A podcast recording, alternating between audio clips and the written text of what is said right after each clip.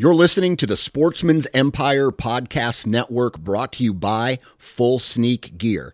Check out their entire lineup at fullsneakgear.com. Also, be sure to check out our entire stable of podcasts at sportsmansempire.com. Interstate Batteries offers a wide variety of batteries for your everyday needs. Stop into one of their thousands of retail locations and talk with a battery specialist about batteries for your truck, trail cameras, and even those weird batteries for your rangefinder. Interstate Batteries even offers cell phone repair in certain locations. For more information, visit interstatebatteries.com. Interstate Batteries, outrageously dependable. New from Moultrie Mobile, the Feed Hub offers first of its kind cellular connection and control for nearly any spin cast feeder on the market. When used with the Moultrie Mobile app, you can monitor feed and battery levels, run feeders on demand, receive alerts when feeders are clogged, and remotely adjust feeding times. The Feed Hub is ideal for anyone who maintains feeders. Remove the guesswork and save time by planning feeder maintenance before you drive to your hunting property. For more information, visit moultriemobile.com. All right, welcome to the Whitetail Experience Podcast. It is peak color season almost here in the Buckeye State. Fall vibes are going out. Big bucks are dying on cold fronts, just none for us, but uh, we gave it a good solid try. Dustin did shoot a doe last week, so that's a, a decent little start. I uh, don't think I've seen a deer from the tree stand yet. Um, that's normal protocol, I guess, for me. Dave's been doing some hunting as well. Uh, should get everybody together soon and get caught up. But if you're going to buy any custom gear, enter code WEXP at checkout. This podcast is solid. It is with a buddy of mine, Jake Hofer. You may know him from the Exodus brand. Oh, I think he is their marketing director, is his title. But he's on their podcast, hosting uh, stuff on YouTube. But we are talking scrapes. We are also talking some higher level deer hunting thoughts. Uh, we get into some muzzleloader chit chat, uh, the ability to close on a whitetail buck. But Jake's, it's just a good conversation, especially very timely this time of year. Appreciate you guys listening. Enjoy. All right, guys. With me on the phone and from his famous YouTube studio, Jake. Jake, welcome to the podcast, my man. Hey, thanks for having me. It's not uh it's just a it's just a bedroom in my house, I'll be honest. It's nothing too crazy. uh, you got a good mic, you got you got headphones on. Uh, uh people see the Exodus channel, they're going to see the, the the space. Yep. Absolutely. Um, yep. But yeah, Jay that is Jake Hofer for anyone just listening. Um Exodus man, uh land podcast man. Um what else are you do, doing these days besides hunting in those two outlets? Uh, I, my whole life is designed around deer, land, and marketing. That's pretty much my my my three core things. Obviously, my wife and my family, but those are uh, professionally every day is dealing with land, deer, or marketing. All right, I'm going to throw a curveball to start this podcast. Jake, you are probably one of the most productive people I know. What is a quick productivity hack that that is maybe a go-to of yours or, or a best practice? Oh man, um, I'll tell you this I like to get up early, and then that way I have about two hours of no phone calls, no text messages, or anything else like that. So I try to tackle the most important things first. I try to schedule most of my calls in the afternoon because uh, I'm, I'm a morning person uh, in terms of like when my brain is working the best. Um, the other thing is just write, get a piece of paper, write down what needs to get done, and start executing. Like there's really no magic formula, just do it. Okay, so so how many things do you write down? Because I finished oh I think it's Steve Ferriss's audiobook, the the four hour work week. Uh, yeah, Tim Ferriss. Yep. Tim Ferriss. Thank you. Um, so I, I I do abide by the list of four because if you put low hanging fruit on there, how important really is it? And then after those four, you kind of reassess. How what's your list look like? Are you a longer list guy or a short list? It depends on the day. I mean, sometimes it's pretty darn long and it leaks into the next day. But it it uh it's weird because everything is so dynamic and even on the side of real estate things like if, when the market was really really really hot it was super crazy. Um, now things are starting to cool off a little bit so it's uh, a little bit more manageable but yeah it's uh, i don't want to give the illusion i get everything done because i don't. Fair enough fair enough. Now you had texted me uh, when we were setting this up you were doing some hunting this weekend and obviously we had a cold front come through. Um, I did see a decent amount of bucks hit the dirt, not not the the push of what I'll call like an October 20th onward cold front, but yeah. definitely some deer died. Uh, how was the action for yourself? It was uh, pretty solid. Uh, that Friday morning was really good. um, first sit uh, on that farm that year and saw six bucks, a couple three year olds, a couple two year olds, and some some forkies scraping, rubbing, um, you know, scrapping. So it was a really fun, good, productive sit. Um, the rest of the weekend was kind of a little uneventful, and I think part of that is the green food sources were on fire. I know some guys that had really great success this past weekend, but I have the green food sources in some of these places, but I don't have the buck that I'm trying to kill right now. So it was kind of like I can go just to go, but I, I just assume just just leave it alone for now. Okay, so interesting that you talk green food sources. Um, I sat my small farm Sunday, and actually, I was kind of a doe mission, and, and I did want to get some information if, um, oh, what I call the the G three buck was was maybe back. Um, and I one, I, I had those in there. Oh, three out of five days this week. It just wasn't that morning. Um, let me ask this because you hunt, uh, I'll, I'll, call it a lot of like real person type properties. Uh, my farm's 20 acres. I think now I've got some of the best habitat on the block. How often do you see maybe a small piece gather a buck in either the second half of October or maybe even late season? Obviously, November I'm going to kind of throw out the window because just one hot doe can bring anything in. But but do you ever see farms like that gather uh, either late October or late season? Yeah, easily one of the most productive times of these small farms can be so great late October. And the reality is, he's probably not that far away from the parcel you're on, but he just starts to venture out a little bit more. And he's spending a little bit of time on your farm where it's still a really hard buck to kill or even a hard buck to get an opportunity at, but at least he is spending more time uh, on that particular parcel. And that's usually in association with the scrape, uh, at least what I key in on. Because a lot of these, you can't put food on or you're kind of just relying on are they going to do alfalfa are they going to do corn are they going to do beans and so it's always changing but uh, yeah some of these some of these small parcels is really really really productive later in that you know second half of october okay so maybe so so i i, I pulled two cards that were um semi close together I, I did not go for the the super invasive it's a, it's a timber lot so if i'm going to go 400 yards deep to the bottom i i don't like to do that very often um so, so okay, that gives me a little hope on a personal note here. um, so I, I, I may pop over there and, and pull that card here in, in the second half, uh, knowing he may not be fully gone, or maybe he starts showing up a little more. But let's talk scrapes, and, and I wanted to. This will go out, I think, this week. And okay. obviously, we are getting into that time frame. You uh, being that you've worked in the trail cam space for so long, a lot of personal data, hunting at a high level man let's let's start with honestly let's start with the mid-october um do you see a super productivity increase here now that we are let's see here it's the 10th now but i gotta believe i think i've killed a buck on a scrape on the 17th of october but i just mm-hmm. feel like the, the that is almost a mile apart as far as i'm concerned what do you feel about like the 10th through the 15th as far as scrapes are concerned and what have you seen yeah the 10th through the 15th pretty tough in terms of actually killing a big buck on a scrape. Um, that's just from a lot of trail cameras. And but what excites me is if you're getting a buck on a scrape, let's say between the 10th and 15th, that next cold front rolling in could be an awesome, awesome opportunity to potentially kill that buck. And I think like I've had two new bucks show up uh, on one farm the last 24 hours. Okay, so that's good. Yeah. What's the next step? Okay, well, I think they're going to be on this scrape at that time. So it's like kind of predicting, and it's a, a shot in the dark a little bit. But I think uh, just looking beyond the 15th, we have a really, really good cold front coming in Illinois, and that really excites me. I think there's going to be some big bucks killed off scrapes. That's I'll be I'll be set up on scrapes. I mean, that's yeah. Uh, if if a if a guy is sitting here, maybe he's got access to some public, some private, but like maybe doesn't have some scrape type information do you think the the the plus minus right the the intrusion factor of going and looking one looking for a scrape to locate or maybe you've got one marked on your pins that you're like oh there was a good scrape down there but i don't have a camera currently do you think the information you get in that card um i'm going to go card camera because cell cam like the, the you kind of rule that out but like okay, you're going to intrude, but you're also going to get a lot in return here in the next week or two. Do you think that 10th through the 15th, it's worth, hey, I may bump something or I may educate something from ground scent because of the ROI?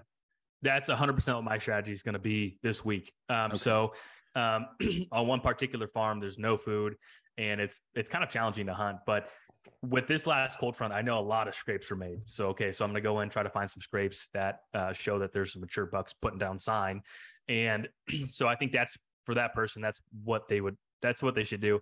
Go check the card, go find a scrape if they haven't done so. Try to correlate it back to bedding in some form or fashion.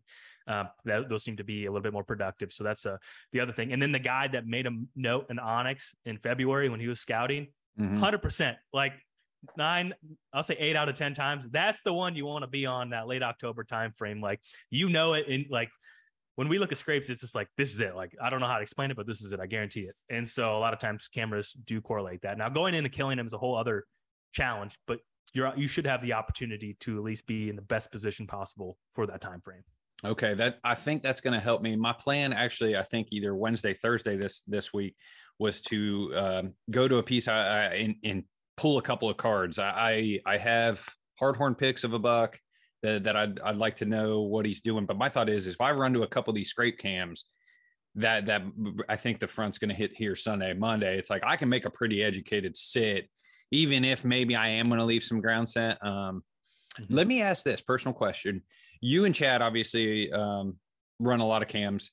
Do you think Big Woods to farm this time frame does it does does the big woods maybe get a few extra pick, daylight picks on on scrapes now mid october because that's a focal point you know i don't have a ton of experience to make a, a comment on that but i think it would make sense i also think it's more challenging to have that good access to where you can get in and out in a big wood setting for a scrape. But I do think it could definitely make more sense that, um, you know, I, I think back and forth on that. I would assume it a community scrape and everything else. It's probably relating to how many mature bucks are in the area that are laying down sign or wanting to check for those first does coming into heat. So I think it might be more dependent on how many how target rich the environment is.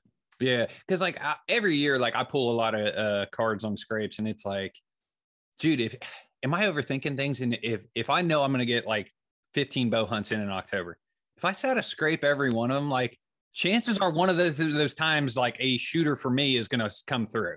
Yeah. Versus like the other night, dude, I tried to set out right outside of bedding with a white oak behind. Like I'm like, you know, a much more complicated setup. Um, uh-huh. It's like, dude, like maybe I was just overthinking it a little bit. Like maybe I just numbers game the essence of whitetail hunting overthinking it i'm so guilty of it it's uh, it's so easy to do but i mean in reality i would say anyone listening to this think of like where do i have the most shooter buck if you're not trying to kill a specific buck where do i have the most shooter bucks okay where is the best piece of sign in that area okay hunt it on the cold front like that's those are three pretty simple steps to at least be in the game where yeah. i think we can overcomplicate it sometimes now let me ask this jake um October scrape detail, how much more excited or, or, and you might be able to see this like, okay, this buck hit a scrape once and then he perused through like one or two times late October. But if he hits it twice before October 10th, you're like, dude, the the the amount of daylight of photos I got of him was three times what the other buck was. Do you see that? As far as I don't get too giddy until I get two occurrences of a buck. Uh huh. You know, I don't. I that's a that's a piece of data I really need to follow. I would say that's really important. I, this is something I do see often is late October between let's say, and this is kind of a wide time frame, but let's say like the 23rd to Halloween. If I get this happens almost every year, I get a video of a giant. I have no clue, just shows up. That deer is there in November, like the first part of November, like every single time. And a lot of it's it's different time frames, I think, where he's really aggressively searching for that first doe. And then in one in a couple some occurrences, it's here in Illinois, like let's say the 10, 11, 12, 13th is sometimes be really, really boring, meaning all the bucks are locked down on does. But that buck that was going outside of a different area a lot of times they're in there during that time frame and a lot of times revisiting that same exact scrape. So that's something to really consider as you're checking cards of like okay well giant buck in the middle night that really doesn't you know i'm not too excited about that. Because give up on it. Okay see now because like i like i just described like that i would have kind of tossed that aside like oh he's just on a on a mission. But it sounds like he's now moved into the block and now he's got to scout out his does and he's probably a little more killable than, than i would think. Um but I would, yeah, I would be interested. To me, I, I start getting really giddy if I have a buck walk by a camera twice before October 15th on, on, on a scrape. Because yeah. I, I, I had somebody, um, Weston, I, I can't think of his last name, but he um, he was telling me he likes the rule of okay, if if a buck is has walked by your camera or got on camera, he's probably walked within 50 yards of that camera three times for every one picture. Mm-hmm. And I'm like, hmm. Now, you, if you get like a repeater, I'm like, dude, like that. Spent that's a lot of time. Yeah, yeah. That and honestly, I had just heard that January of this year, that three to one ratio kind of thing, and I'm, I'm definitely like a little more. Um, I, I like that thought because I have seen, um, you know, the the scrape's the place to be, and, the, and there's like, I don't know, literally watch deer go around it, and and they come onto the shelf and move right off it. It just it takes a lot, especially I run a lot of elevated sets that you they got to step right there. Yeah. Um, One one of the biggest downfalls of elevated sets for sure. dude, it is it is a nightmare. It, it, it from a time perspective, and then the uh just the angle. You are not you are not working with a lot. Um, you, you still run a decent amount of elevated sets because you were somebody that told me that early on. Be like, dude, these elevated sets. Uh, you, know, you had spoke to me on the side. Yeah, Um, Uh, hundred percent. Even on like uh, private farms, I still do just because I think you get better data. Um, but yeah, I agree. Like you're not covering as much distance, and there's it provide it provides new challenges. But I just I don't I just when I look at people's like they send me a picture and like and you can tell it's just like a thigh high camera placed like right on the corner.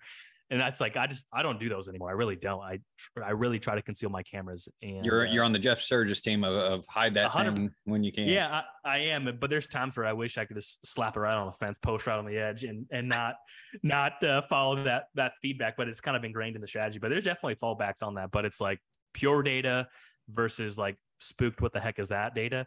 yeah. I take the pure data any day. Yeah, yeah, yeah. Okay, so we're we're gonna make a, a little mini pivot off, off scrapes. Um, but when you walk through the woods and and, and trail cam wise, right?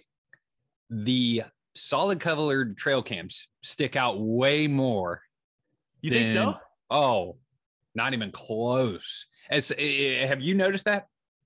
I noticed the Trek blends in really well, and I noticed the Lift Two and Render. I I think it sticks out a little bit more, but um, I don't know. I I might have a varied opinion on that. Okay, so I am I am complete team camo cameras. Um and and to the fact I even like touch up the the I use a lot of stick and picks. I even touch those up with just a, a, Sure. a shot or two of brown just so it's not one solid color. Cause now if I've got a solid camera and a solid stick and pick, like it- Those do stick out. Yeah. so so my thought is I think it translates to you know this non-camo trend that is is super popular Uh huh. and as a as a guy that walks through the woods because like you know we've we've had elevated cameras where your pins were not as accurate as can be and then you spend 20 minutes zigzagging 100% you can see the solid camera way better Man, you're going to go good different That's good feedback. Oh, I don't know. I mean, there's been times where I run the Trek and I'm like, man, that thing blends in really well. But then there's that I took some green, some brown, and some black and like put some lines through it with paint. Mhm. And that thing does blend in better than just the solid Trek. But I think, uh, I don't know, man. I, I, I like the solid. Tre- I like that brown. so yeah yeah um i will say that i i think it does too depend on like the the the face of it or whatever Mhm. Um, but I have some some small camo cameras that they definitely blend in way better than solid. So so I am Sure. team. And then as a bow hunter, I'm like, dude, I see a lot of guys wearing these solids. I'm kind of like, man, I kind of think I'm gonna. Get, I I think camo has its place so you're not a solids guy when you're wearing clothes. unless I'm scouting, and I kind of Okay. don't want people to know what I'm doing. Um, and I even may wear uh, purposely wear like the olive DNR green, you know, because I don't want any They're gonna run away from you. They're gonna run Yeah, away from you. well yeah or like a local like messing with it you, you know i i very much yeah yeah if i'm just shed hunting scouting uh, i want to appear as a hiker That's you need to like get a custom embroidered like I support Ohio. So you're not like imitating, but like just Right, right. that looks like a You let me get my own logo that that is uh yellow paint and and, and semi to the the icon of your state yeah You you need to make a a, a one off of the whitetail experience uh, scouting hat. Just call it your scouting hat and sell it online. that's hilarious that's a good thought all right jake i'm I, we're gonna pivot back in here let's go for the uh let's call it the 15th uh through the 24th what do you see as far as some of the the trends in scrape data maybe mornings versus evenings is that is that an, a, a trend you may throw two cents at because i've killed two bucks i think in the evenings But mm-hmm. honestly, I think my trail cam data maybe shows the opposite as far as like it, it seems to be a morning game the final five to six days of October. Yeah, I, I would agree with that. I think evenings, I think evenings provide a better opportunity for actually killing the deer. They may be more active in the morning, but it's still challenging to have really good solid access in the morning, uh, depending on. I mean, obviously this depends on what part of the country you're in, but like some of the farms I hunt, it's it's suicide to go in in the morning, like before first light. You're going to scare a bunch of deer. Mm-hmm. Uh, where it's okay, they're positioned, they're bedded, and you know they're going to get up, want to munch, go to food, and so that's where I think it's a little bit more predictable. but uh, even the hunt Friday morning, I had really good access to where I felt solid with that with morning access. That'll be a scrape I'll definitely hunt in the morning if the data starts showing that. But um, overall, I, I would agree that evenings seem to be a better opportunity to actually kill one. But I do think, depending on the location of the scrape, mornings may be more active, but it provides another set of challenges. Okay. And the 15th through, I'm going to call it 24th. Is that still you got to have a front? You got to have a rain. You, you need something. If it's a random Tuesday with average temperatures and no, you know, barometers average, like it's yeah. probably not not the strike time. I mean, they'll still. I've had like the outliers, like absolutely, yeah, they'll still hit it. So it's like if you have the opportunity to go and you feel good about it, go. I'm not the one to tell you what to do, but mm-hmm. I'm going to try to coordinate it with a cold front hunting a lot of these smaller parcels where it's like I need to try to be as efficient as possible. I want my farm to have the least amount of pressure, ideally, but I still want to be lethal. It's it's a, this constant battle that I really really struggle with. Of like, you got to go to kill them, mm-hmm. but you also want to go at the most opportune time where you have an opportunity. So it, I mean, it's a battle that it's something I battle with every single day. Like this time of year, I'm thinking, well, well what do you do? Do you push into? So the, long and short of it is rambling a little bit is like yes if you feel good about it and you think you have the historical data possibly or you have the right wind where you can hunt that scrape where you typically can't maybe you can only hunt it on a south wind which means you know it's going to be warm well go hunt it yeah because you may not you may wait till that final week of october and never get your south wind exactly so i think that goes into a lot of it too okay okay um let's talk about daylight action and you said you don't feel uh, there, there's a huge trend mornings versus evenings, but is there is the 24th the date where it's going to happen at this point? Uh, 24th and 25th are probably the most active scrape days year over year, no matter okay. what. So I would I would agree that it's a great time. One uh, November one. Are you shifting, starting to shift to non-scrape hunting? I don't know. I've killed a lot of deer on like the November 3rd. I've killed multiple bucks on a scrape still. Yeah. So it's like, go ahead. Sorry. No, no, no. I'm, I'm waiting on this one. Okay. Yeah. So, I mean, yes and no. I mean, a lot of it's still in relation to, to doe bedding and, and everything else. But I mean, I, dude, I'm hunting scrapes basically the whole year. I'll be honest, whether it's right or wrong. Like there's, there's always a reason to be on a scrape, depending on the farm, depending on the terrain, depending on how many bucks in the area that's just my that's just my opinion. I mean, even I've had big bucks hitting scrapes in January. Well, I mean, okay, you can't bait, and if I don't have a good food source, mm-hmm. well, that's probably one of the best and most pre- predictable spots for that particular farm. So, I just think uh, as people are listening to this, they don't. Obviously, this is the peak time for scrape opportunities, but don't overlook it later in the year too, because there's still there's still chances there. As bucks get off their first doe and looking for the next one, they're probably going to be correlating some sort of scrape. When uh, all the does that didn't get bred the first time, they're probably going to be correlating with some sort of scrape. When a yearling goes into heat, they're probably going to be correlating with some form or fashion of a scrape. So that's mm. kind of what my thoughts are.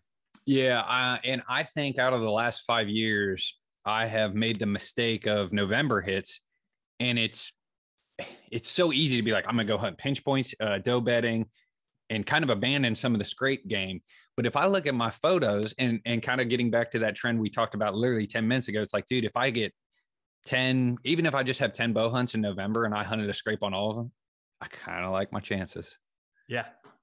Um, for shooting a good buck, maybe not a specific deer, but but sure. yeah.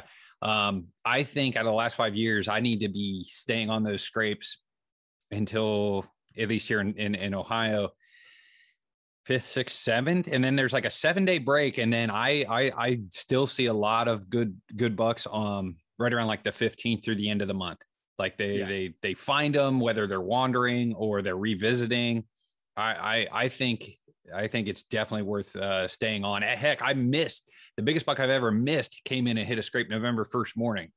Um, so Yeah, I and I that's it's tough to like shoeboxes because there's some scrapes that on different farms that I wouldn't even touch at a certain time of year, and then there's some that like okay, yeah, you know, there's this there's so many nuances. And I think the more cameras you run, the more you can draw your own conclusions, the more effective you are in making these decisions. Because I've made a ton of mistakes and spent time on scrapes that were done.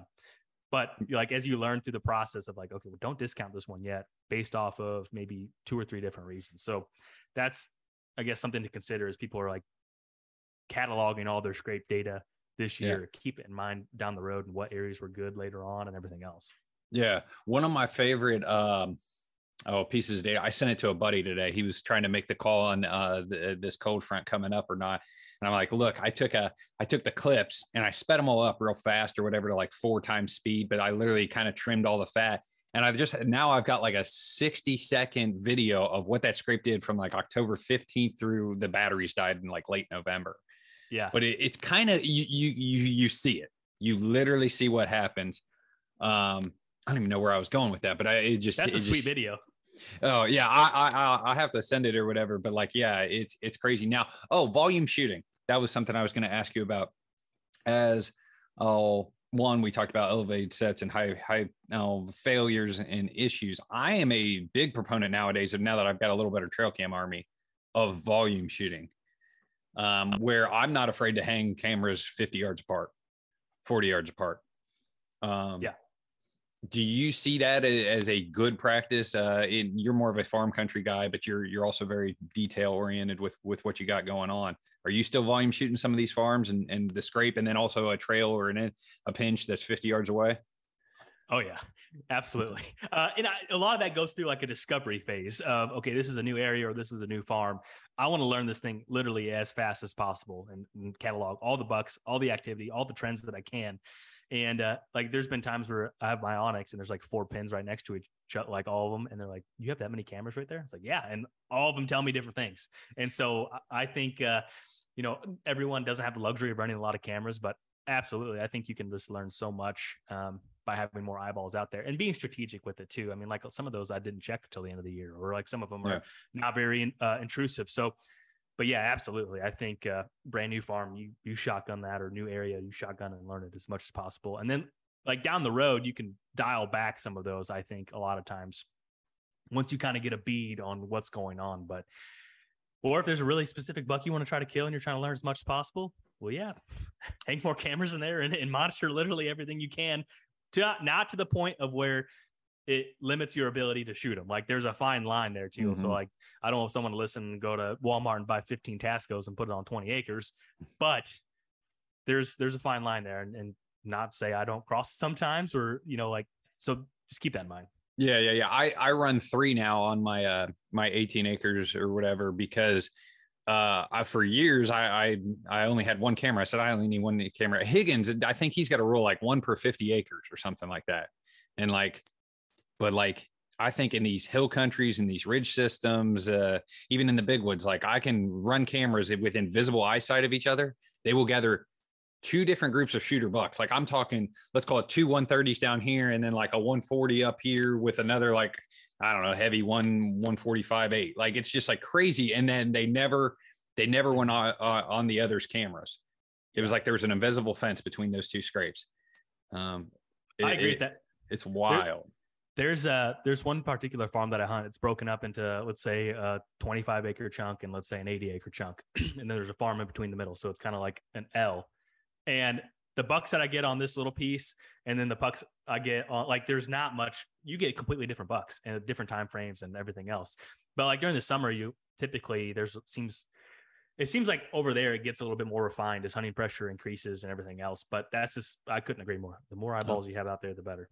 Okay. Uh, okay. I'm going to pivot here. I had a I had a note I wanted to circle back to. Uh, Jake, why do we even run trail cams in June and July? Because for me, and this is like over the last three to four years it's like one august like 20 20th hits and it's like all of a sudden i get good bucks to show up i get number of occurrences of bucks to, to dramatically increase you know for years i've heard the july 4th date is so important i i'll be honest i don't think so i i, I feel like there's obviously something that happens there in late august and and it, this is across counties. This is multiple friends that have maybe four or five cams. I'm like, dude, I don't even look necessarily too hard at the July photos anymore.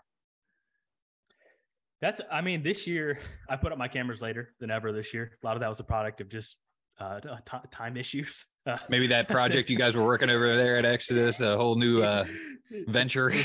Yeah. So just, I would say, uh, I don't know. I still get some really good data like that third week of July. Okay. I would earmark it. The other thing to consider too is like, let's say you're chasing a specific buck and you confirm that he's in live in July. Okay, take that worry out of your mind. And now it's like, okay, he showed up the third week of October. So okay, check, yeah, you're not, you're not, waiting on that buck to show up in October to know he's alive. Like you're already anticipating him to be there because you know he's alive in July. So that's one caveat for sure. But I mean, honestly, a lot of the bucks I kill, they show up late October and I kill them the first week of November. Like, like okay. I, I mean, that's just a, a trend, and that's uh here. Like I said, I am really excited to check cameras the next seven days because I'm hoping a lot of new bucks show up. And then, okay, what is uh? Th- this is an oddball, funny question. What is the what is the oddest or craziest, or maybe a couple cool videos that stick out in your mind? Because you're a big video guy for for the the scrape yes. cams. Like, did you ever pull a card and go, "What in the hell is this"? Um, I'll tell you, this one's actually kind of crazy. Um, I'm glad it wasn't on video mode. so one of the farms, there's a little pull off. There's not a lot of places. There are so many people that pee on this camera all the time. They pull in and they pee. And thank God I haven't seen anything crazy, but it's like that is something that was like I put this camera here as kind of just a general security and actually get a lot of deer on there. And I pulled it like, what the hell? Like, what is that person doing? And so that's something that happens a lot that I wish didn't happen. Yeah. In terms of uh in terms of video, um, there's been a lot of really cool ones that that come to mind. I'm trying to think of something that's just really, really strange. Um I don't know. I mean, just Bucks doing Buck stuff sometimes is really surprising. Um, whether how they just move, navigate terrain, or when you have it on 25 seconds, how slow they really move, or how fast they can mm-hmm. move. But um, I'm just trying to think. You caught me off guard on this one. I'd have to go through my archive. No, no, that, really you laugh. You'll text me in like two days and be like, "Hey, this is what I should have said." hundred um, percent. That's fair. That's fair. Uh, any major aha moment, like this may not have happened within the last three or four years, but you, you, you know, you started to run cameras on scrapes. Like, did you just be like, dude, like, I wish I'd have known this three or four years ago. I would have killed a few more bucks. It, it, have you shared that thought on this podcast or, or? I think prob I mean the one thing to really just dial in is if you get a giant buck that late October timeframe and you're discounting it and thinking that like your opportunity to kill that deer is, is really low that's something that I've learned over time that like don't do not discount that. Like there's a couple different time frames where you might be able to make a move uh, when he's trying to find the next doe. That's one thing that I think is really important. Um, just do not discount quality scrape information. And that's where it's like, even like I said, that 10, 11, 12 of November is one that's really interesting to me. Like if I see that deer show up on that time frame, even if it's at night, I'm probably going to be in that area because I think he's going to be looking for a doe or he'll be locked onto a doe. But uh, that's for sure one thing. Um, absolutely. And I'd say that 24th, 25th, 26th October, like in your head, think of like this, man, that was a crazy scrape. Hunt there, period. I think you'll okay. find success. Like, I think that is uh, really important. Okay. Uh, I, I would say mine happened even like last year. I pulled, I, I st- you know, like I, I pulled a camera and had a fluff piss in a, uh, not a super popular scrape, but she pe- peed in it and it's, uh, it's like December 7th or 8th. The next 48 hours on that camera, one, I didn't recognize any of the bucks from the October bucks that I had there. But like the I think there was three of them stick their head in there in daylight hours and, and it lasted about 48 hours. I think four bucks came by, uh, three of which were in daylight in a uh, not great deer population area. It's like if if I don't have a, a tag punched and I have the opportunity to hunt that first week of December at all, the best thing I can do is run to three or four cameras, literally run through the woods. And and and if I've got a fluff, you gotta mm-hmm. you just hold on.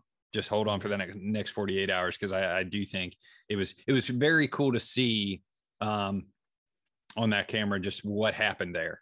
Um and maybe because it was video mode and not photos that it was much more impactful. That's um, a great point. I think uh it seems dumb, but I have more conviction in a spot when I watch a video than when I see it on a picture. I don't, that might just be my monkey brain, but I'm telling you, I have more conviction of like, oh, he's in there. Like and it's so dumb because if I look at a picture, he's still there. But I agree. Have you seen that too? Uh, yeah, I think I get more fired up. Uh, oh, for sure.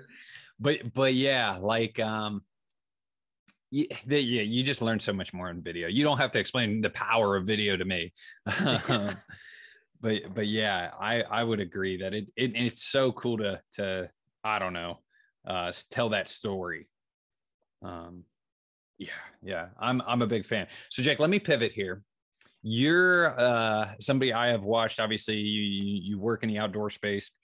But dude, you have been on a streak of killing good bucks very consistently, which which I very much admire. I think consistency is such a, an important aspect. But but dude, you have to have something figured out in that final 10, 15 seconds. Because that's that pulling off the the shot. And a lot of times I think most of your bucks are bow kills. Um, what do you have a, a good breakdown of your sequence or why you think you're able to to to pull it off in that final 10 seconds? Oh man, I I don't know. Um, I would say I'm pretty thankful. I started bow hunting when I was really young. I mean, I think I shot my first deer with a bow at nine years old. So I think that helps a lot. But beyond that, it's just uh, like once you make that decision, like it's kill mode or it's kill time, it's it's just on. Like you start uh, you start grabbing your bow and they're still moving and everything else. Like there's some some little things. But I what I love about archery hunting is all the uh, checks and balance systems before you release the arrow. Like all right, is my peep lined up with my sight? Do I have my anchor point? Okay, now squeeze the squeeze the release. Like that sequence in itself, I think is really important. And uh, are are you a guy that can stay uh, conscious? The the uh, final ten. Yeah. Yeah, I think so. I mean, I think so. Yeah, if yeah, someone yeah. had a cam, if someone had a camera, it might be a different sequence of what I remember. But yeah, yeah. I mean, I, I can look at any any deer on the wall and I can like go straight in my mind of like everything of just like relive that moment instantly. Okay.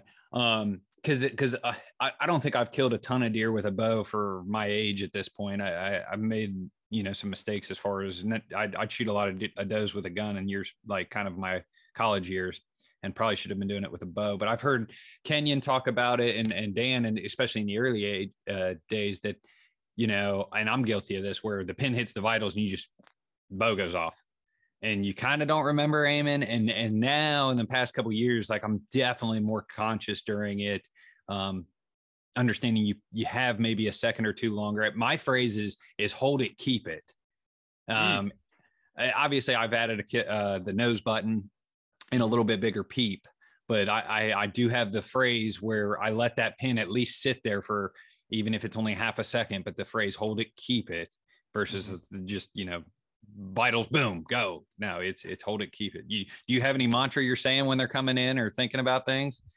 Um i don't know. I, I can tell you this though I'm a terrible shot with a gun. So I tell you, I tell you that right now. I like shooting deer with a bow more so because of those built-in systems of like anchor, and then you're shooting a freaking stick with a pointy thing at the end of it. I feel like it takes so much more focus. And then with a gun, I honestly get just a little too relaxed. Of like, it's a bullet, it's a gun, boom, and I rush my shot with a gun like way too many. I've screwed up on so many big bucks with a gun.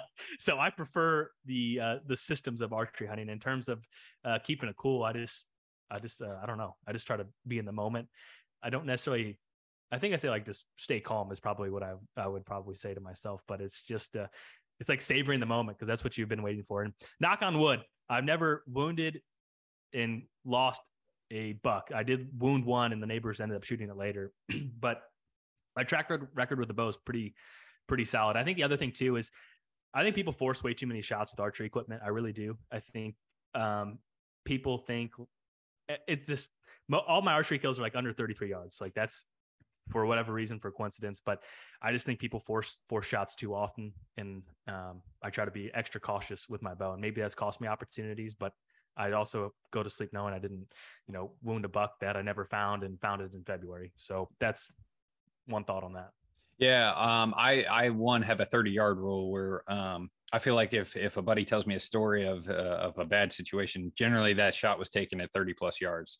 Um, you know, I, I I myself I'm a I'm a timber hunter. It seems like I've had a lot more encounters tight. I've actually missed more deer with a gun, like you said, than than a bow. Is I think it's just we, we don't go outside and shoot guns all that much. You know. Agreed. That too. Yeah, you shoot it. You know, a couple times to make sure it's on, and that's it. Yeah. Yeah. So so so I'm with you there. Um, now I know you're a big Heath, Heath Cisco uh, fan Yeah. or whatever, and and, and Yeah.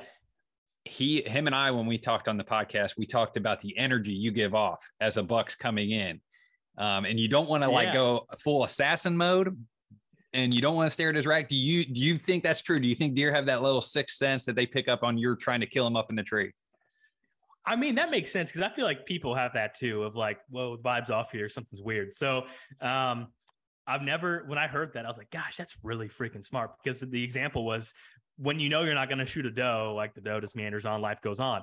But when Mhm. you're like, oh, I'm I'm gonna kill that doe, it's like things get more squirrely, hundred percent. So I mean, I I think it's a it's a little empirical data. Like we don't have hard information on that, but um, Yeah. you know, I'm I'm a believer of it, and that's something I'm going to try to focus on a little bit more this upcoming year. yeah, yeah, it's like remaining neutral. Um, Yes, Yeah, yeah. I I I I full believe it. I I think they can pick up on on something in the the environment, the electrodes you're giving off. I don't know what it is, but but but I I think they know when you're there to kill them and not. I would I 100 percent agree with that. Um, All right, let me pull up my uh, rapid fire here. Um, did did you think of the crazy uh scrape No. video by ten, chance? Okay, a s- first great video. I mean, no. Um, there was one particular buck I was chasing this year that was confirmed dead uh, as of this weekend. That is just the biggest deer I've ever had an opportunity to chase, and seeing that on video would be uh, would be crazy. Uh, unfortunately, I'm, I'm probably not going to release that video for the public, but it is by far like the craziest, insane thing I've ever seen. Um, and I probably I don't know if I'll ever get a bigger deer on camera than that in my lifetime. So Oh no, I'm I'm gonna go the other way. I think you will. I just think you know it's uh It's gonna take. s- I'm I'm young. I got a Yeah. lot. Of, I mean, The- by the- uh, yeah. that's where I was. Yeah, that's where I'm banking on it. You're young, so all right, Jake. Um, how do you like your coffee? Um, I can drink it black, but I I prefer to put a little bit of creamer in there when I'm at home. Okay, me too. Coffee or energy drink? Uh, morning coffee, any other time of the day, energy. Okay, what is your meal of choice after you shoot a buck? Mm. Probably some fresh back straps, honestly. Okay, um, are you are you? What is the beverage complementing said dead buck? um, it really depends. I mean, um, I'm fine with cracking a few Busch Lights, but I'm also fine just just another day, kind of. Okay, s- summer beer of choice. Um, I'd say Busch Light. Yeah. Okay, wide buck or big brows? I think the wide the wide frame is is more impressive. Yeah, I'm I'm team like, dude, he can be hundred inches. If he's 20 wide, he's gonna die. All right. Um, do you have a favorite sports team? Are you a college guy or are you an NFL guy? Not really. Okay, that's fair. Um, frozen pizza of choice. Really don't eat a ton of frozen pizza. Um, All right, what's your fa- favorite pizza place where you're at then? I mean, you can't go wrong with a slice of Casey's pizza at any time. That's, yeah, yeah, you're not wrong. What uh, topping of choice from Casey's? Sausage. Okay. Um, you're going on a road trip, obviously with cribs, and then what you do for you know traveling wise. What is your favorite road trips like stops, whether at a gas station or a certain food place? Um, there's a place in Albia, Iowa, uh, Bogey Steakhouse. Uh, If you're ever in that area, go there. That's uh, that's a staple for sure. And whenever we go out in that part of the of the state, we try to coordinate a dinner there. And awesome, fantastic people that run that business. Okay. What is the oh? What is your favorite piece of content or sticking point that you have consumed in the last? mm, I'm gonna say week, whitetail wise. Oh man. Um, I, I listen to Wired to Hunt a lot. Um, Mhm. it was Tony Peterson of just like confidence kills big bucks. I think that's something that everyone needs to hear every time of year. But I know I mentioned it on our podcast multiple times. So I'm about seven days out from listening to the Heath Cisco podcast on Whitetail Legacy podcast from 2021. Like that's uh that's my big buck Bible when it comes to this time of year. Okay. Okay. Yeah. When I I, I heard uh, you guys talking about that, I kind of um, maybe I should tune that back in there that final week of October. It's worth it. Um, okay. This this is non hunter related. What is the best purchase you have made in the last six months? This can be a twenty dollar item, a couple hundred dollar item. What is your favorite purchase that you've made in the last six months? Hmm. Oh man. The last six months. Man, I mean, honestly, I, I just I can't say it's the best purchase yet, but I did buy a new muzzleloader um, Okay. last week, so I'm excited to shoot it. Um, I bought a What'd you go with? Paramount, CVA Paramount, ah. And uh, a really nice scope to top it, VX5 Leupold, and so it's a that's I'm hoping that's my gun killing gun for 20 years. So I'm really excited about that. It's something I've pushed off buying for many years, Okay. and uh, I finally said I'm I'm just going to do it. So okay. What uh, what caliber and what's the stats on the scope?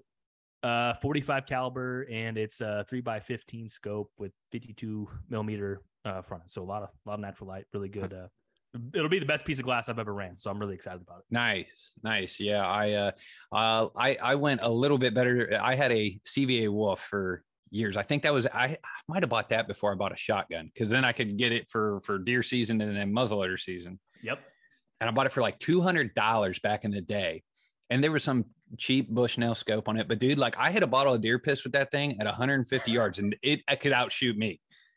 dang You know, That's like good. yeah, yeah, yeah. Now that was one legendary shot from that gun, but like as far as a hundred yard deer gun, that thing was amazing. And and I did upgrade last year. Um, so so yeah, a better muzzleloader is a solid, solid weapon of choice. yeah yeah i'm excited for it and that it's thankfully like a muzzleloader is not super crazy to shoot too so that's something i wanted i want to do more is like we talked about being crappy with a gun that's Yeah. something i want to become extremely proficient with this gun and shoot it often Okay, are you going powder or pellets? So you got to use Blackhorn 209. Yep. Uh, and so I had a dude. There's a shortage on that, and that's what kept me from buying this the last couple last two years. I'm like, well, you know, like I can't find the, the powder.